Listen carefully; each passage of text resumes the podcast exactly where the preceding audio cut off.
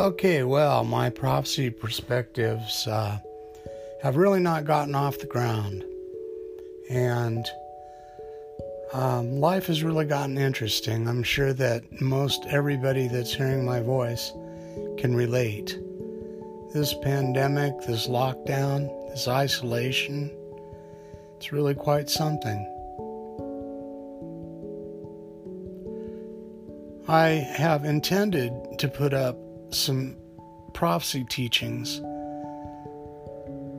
and I've not gotten around to it, which is weird because I've got nothing but time on my hands.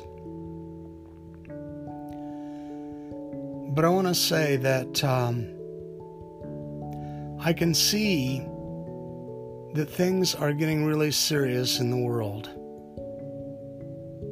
Now, I do not believe that we are in the Great Tribulation. Some of you understand what the Great Tribulation is. I'm very confident that we're not there. But I do believe that we're at the beginning of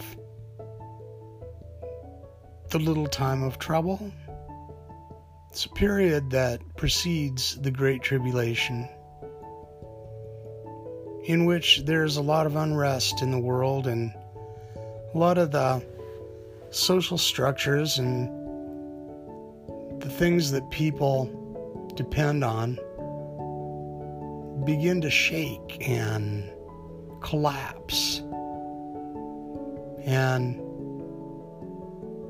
it causes a great deal of anguish. Now, I can see by looking around that, uh, you know, the global economy's in big trouble. And I have a much clearer view on how corrupt the political system is. I mean, it's hopeless. But I guess the key, the thing to keep in mind is that we wrestle not with flesh and blood, but with powers and principalities seated in high places.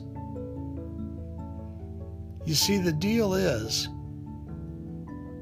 there is a spiritual realm. There's all kinds of activity going on around us that most of us can't see. We definitely feel the effects of it.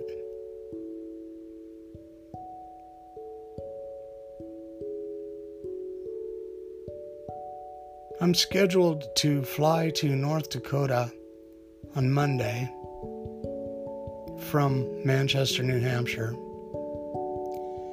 And I hope that that goes without a hitch, because I think I'll be able to rest and recuperate a little bit better there than I have been here. Life has been so hectic that I haven't been able to get really anything done. I've I've had so many different things to really, really worry about, and I have worried.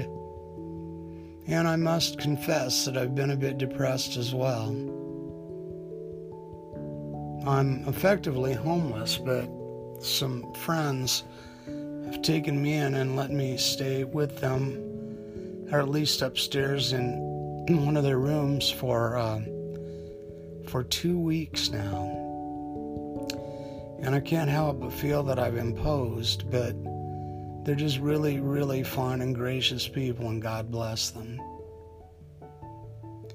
But anyway, this is the word that I wanted to get out there tonight, and um, let you know that I'm still going to get the prophecy thing going, but I actually had not had the presence of mind to get it done up to now, and I'm hoping that North Dakota will provide a little bit of sanctuary for me. And I think it will for at least thirty days. Then after thirty days, uh, I don't know what I'm going to do. Um, but I guess I'll cross that bridge when I get to it. I hope that everybody's getting along fine through this, this isolation. It looks like they're going to start opening things up again here pretty soon, and who knows, um, and who knows how that's going to go. I don't know. You know, there's so much uncertainty, isn't there? But I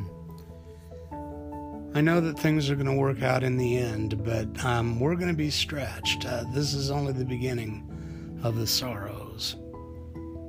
And I hate to be the bearer of bad news, but that is the way I see it. We might recover from this COVID thing for a while, but things are never going to go back to quote unquote normal as we remember it. And things are going to continue to compound. It's like, you know, birth pangs, those labor pains that women experience before they give birth. They get more and more intense, and they get closer together. That's what we're living right now, folks. I'll try to explain my perspective on it in the days to come. But, you know, take care and be well.